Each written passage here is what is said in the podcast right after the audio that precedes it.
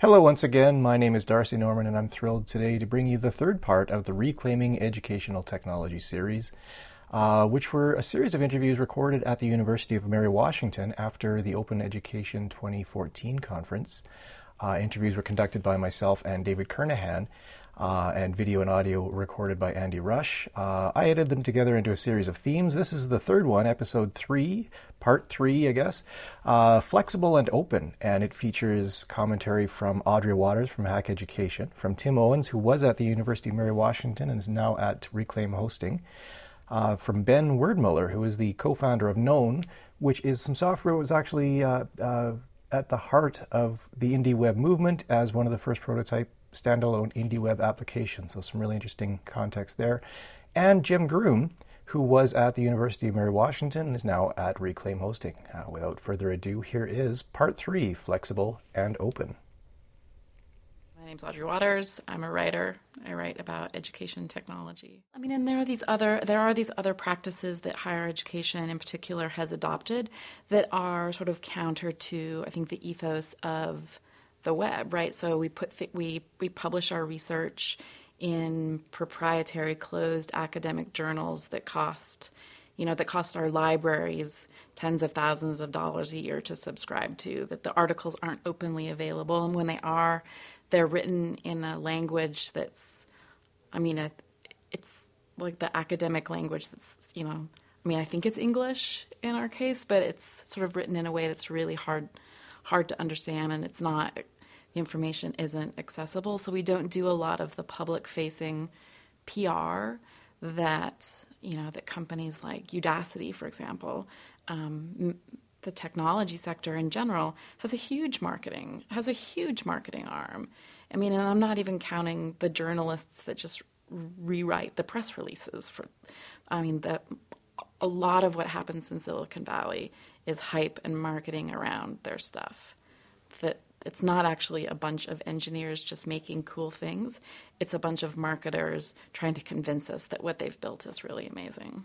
The project that I'm working on that I'm excited about is I'm I'm been doing a lot of research into the history of education technology, which is something that I, I mean I just don't think we talk about very often. I think that particularly in Silicon Valley, which likes to imagine that there is no history, there's only like the now and the future. Um, you know, the, Silicon Valley is very much interested in this planned obsolescence, right? You buy an you buy an iPhone, and then in like six months' time, it's out of date, right? and they try to convince you that my goodness how could you how dare you use such you know outmoded technology time to buy a new iphone. So it's very much history is really not something that, that, that silicon valley is interested in. So i've been looking at what you know what are some of the what are some of the roots of the of the technologies that we adopt in terms of the development of education psychology intelligence testing standardized testing? Um, how did we end up with with these with these technological practices that predate computers, right? Why why does the multiple choice where did the multiple choice question come from? Right? Why does it have four? Why does it have four choices? Um, how did that get hard coded?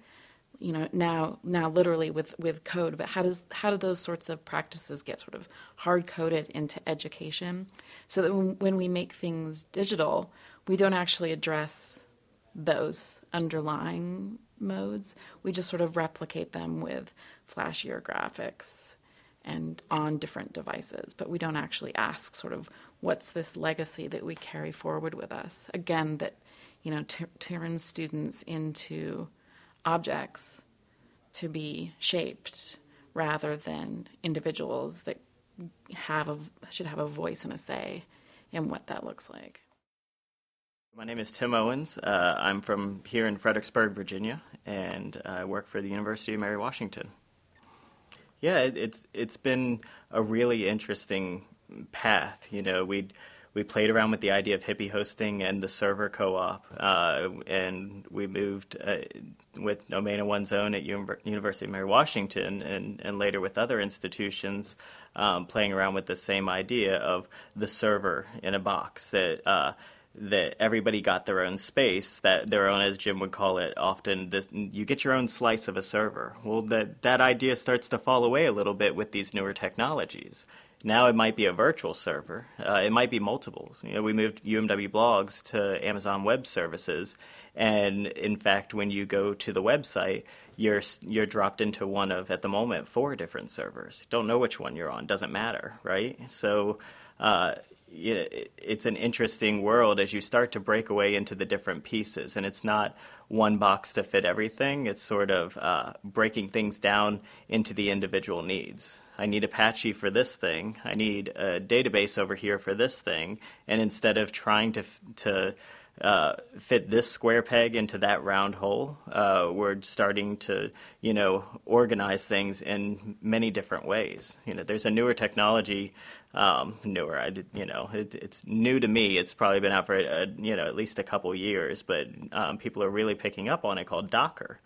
And the idea behind Docker is it's virtualization technology, uh, but instead of the uh, the virtualization technology that we've used up until this point is creating entire servers in sort of a virtualized box, which is fine and it's great because it's hardware independent. But at the same time, we're still taking all of these moving pieces and we're putting them all into one single thing. The idea of Docker is that you have containers, and so you have your Apache container, uh, you have uh, you know your uh, files container, your database container.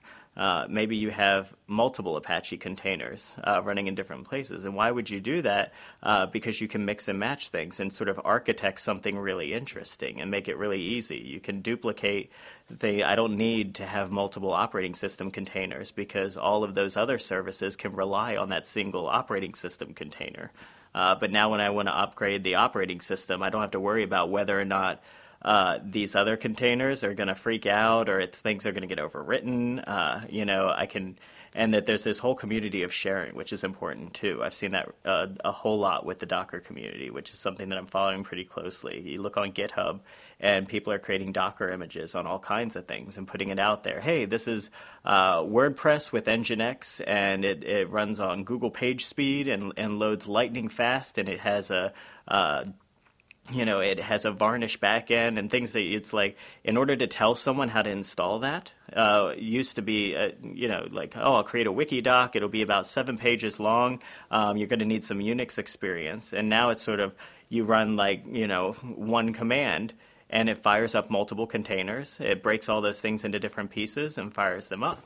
And so, and then if they update it with like, hey, we got a new version of this, we're doing things a little differently, it's just like rebuild you know, rebuild this container and, and, and things start firing up in different places. So, uh, you know, it, it's really exciting to to see that move away from the one big thing to the multiple little things that I need and the ability to mix and match them and stack them um, as I see fit, rather than um, trying to to fit all of that into one scenario. And then what I might want is not something that someone else wants, uh, you know, or there might be limitations within the technology here, um, and that's okay, right?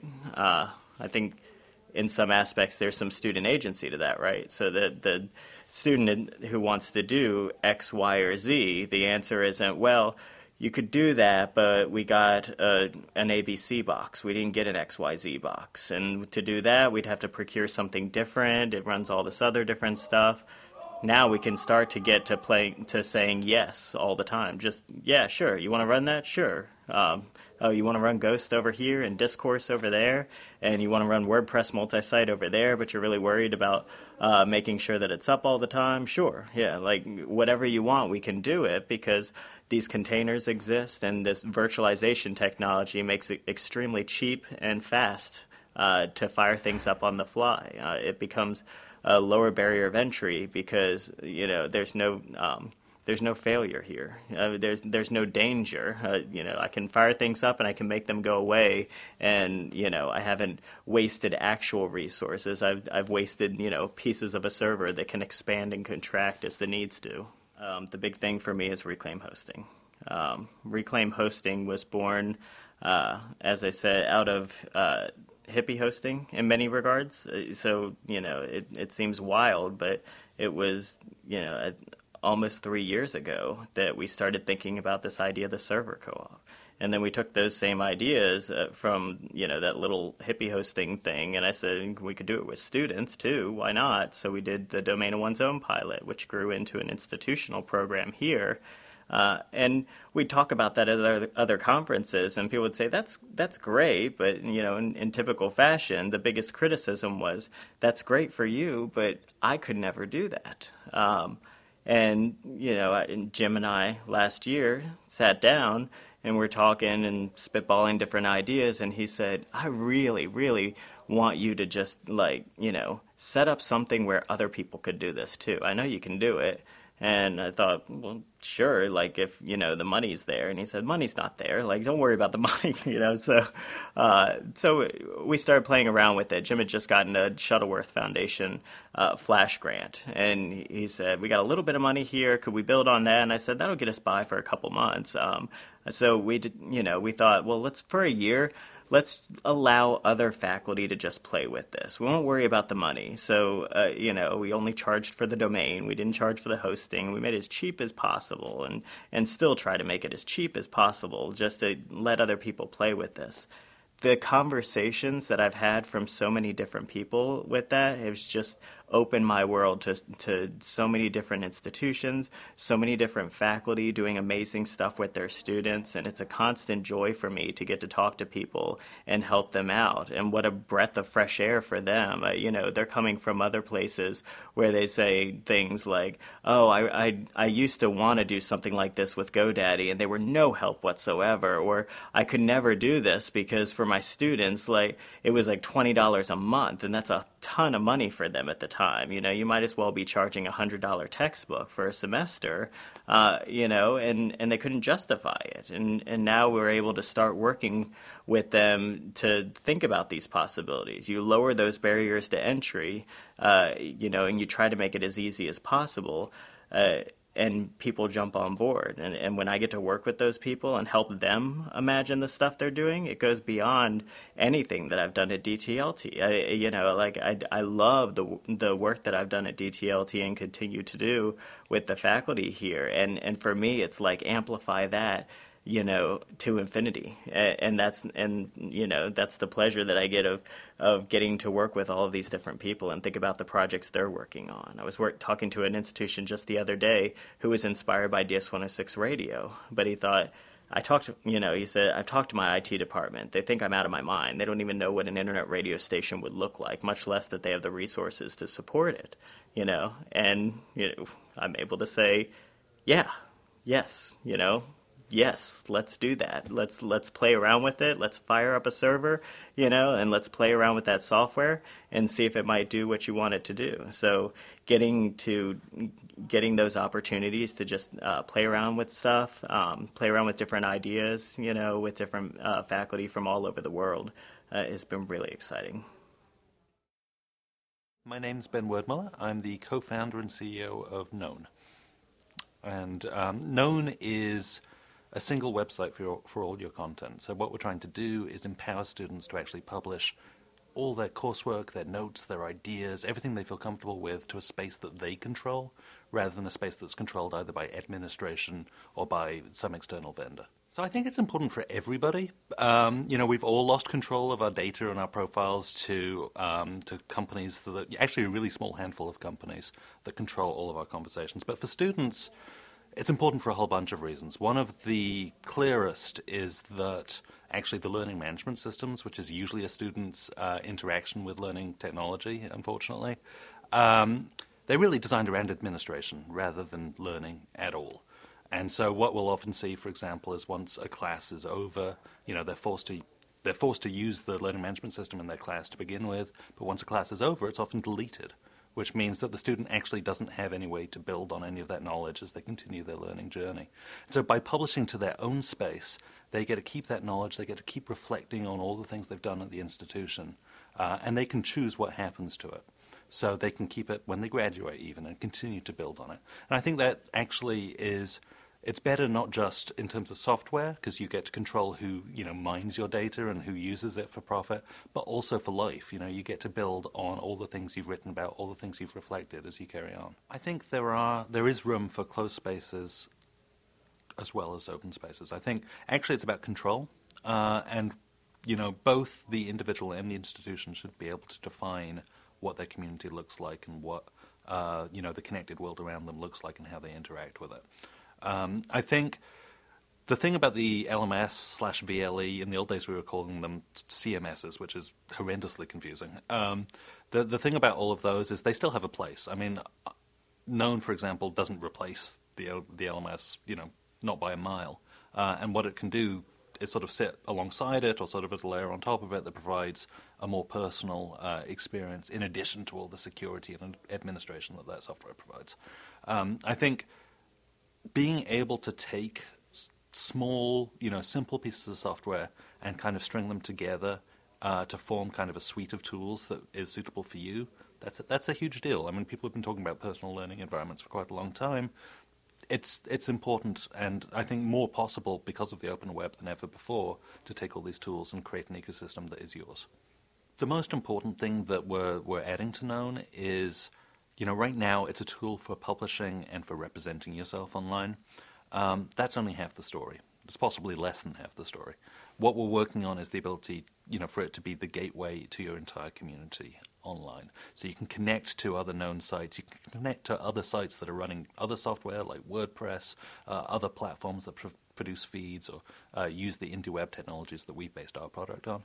Um, so, you know, it's not about creating a known based social network, it's about creating actually a social network that works like the web, where every node is independent, but you can all connect together seamlessly.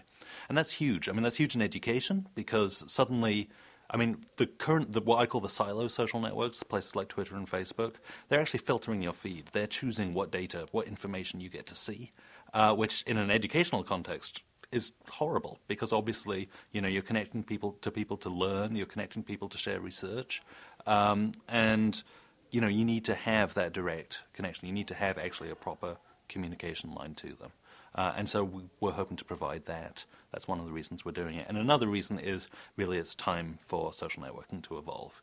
Um, and really to work like email, where you can choose your own provider, uh, but still interact completely seamlessly without having to care what provider the person you're communi- communicating with uses. Right now, I mean, I'm, I'm excited about what we're doing with Reclaim Your Domain or Domain of One's Own, or it's got a lot of different names. Uh, Reclaim Hosting is another kind of outshoot of this or offshoot of this. Is the idea, and it kind of came to me and, and crystallized to me a little bit for today because I've been through four of these Domain of One's Own or Reclaim Your Domain sessions now. And things that are coming back again and again are questions of um, Amazon Web Services, this kind of virtualized space for doing these things and controlling um, notions of infrastructure in a very distributed way. Um, GitHub, this idea of a kind of collective sharing, versioning software to also start running an infrastructure on top of a third party service in ways that are just almost alien to how we're thinking about edtech. And another one that's interesting is APIs.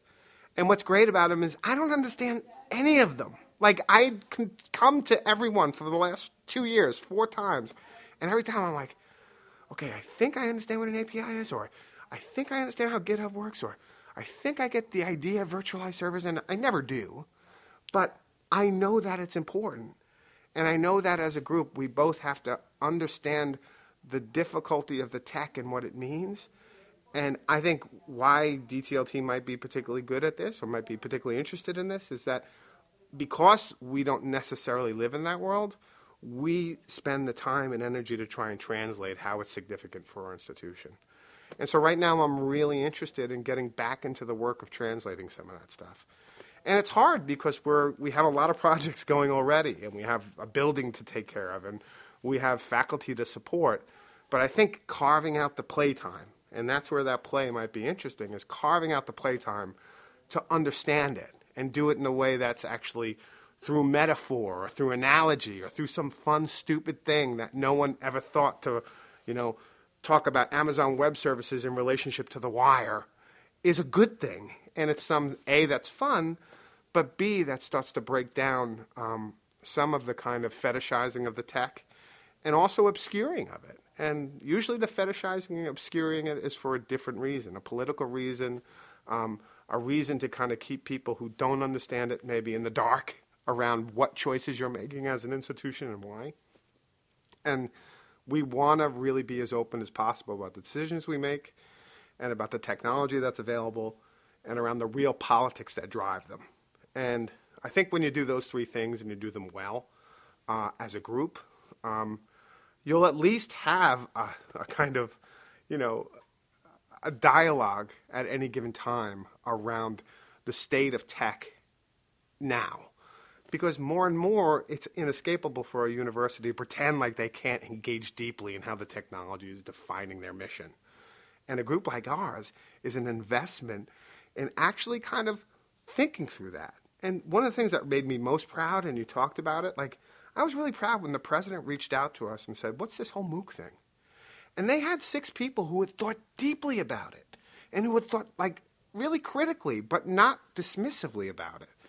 And, you know, we were able to share with them what we knew. And we were a resource that they had been paying for and investing in. And I think it paid off. Paid off just in how they understand themselves as the liberal arts, the digital liberal arts, a liberal arts that's dedicated to thinking critically about this stuff, but also to investing a group of people who can help them make a path forward in a time where everyone's saying education's over, higher ed's doomed, the apocalypse is now. And I'm really proud of the fact that we can kind of tone down that rhetoric and have a longer view of the field and of what's possible moving forward because higher ed's not going away. Education is not dead. Um, but how we use this and the choices we make now matter for the next generation of students, which is where our attention should be. You know, let's get away from this hype and let's start refocusing on what it means for our students to understand the web, to understand their relationship to these third party services, to understand who they are online, to understand the implications of digital and identity, to understand questions of how they are a product now of a whole new ecosystem of consumerism. You know, that's what we did in American studies and history and English and all these other humanities. And the great thing about ed tech is it's a field of the sciences, the social sciences, and the humanities at once, rolled into a field that's in some way still marginal enough that they can have its Dr. Oblivions because no one's paying attention. And I think that's a, it's a beautiful moment to be exploring that stuff and be both within disciplines and outside of them. And it's cool that our university trusts us enough uh, to A, fund us, but to be turned to us when big issues arise that really shake the foundations of higher ed. So I guess I'm proud of that.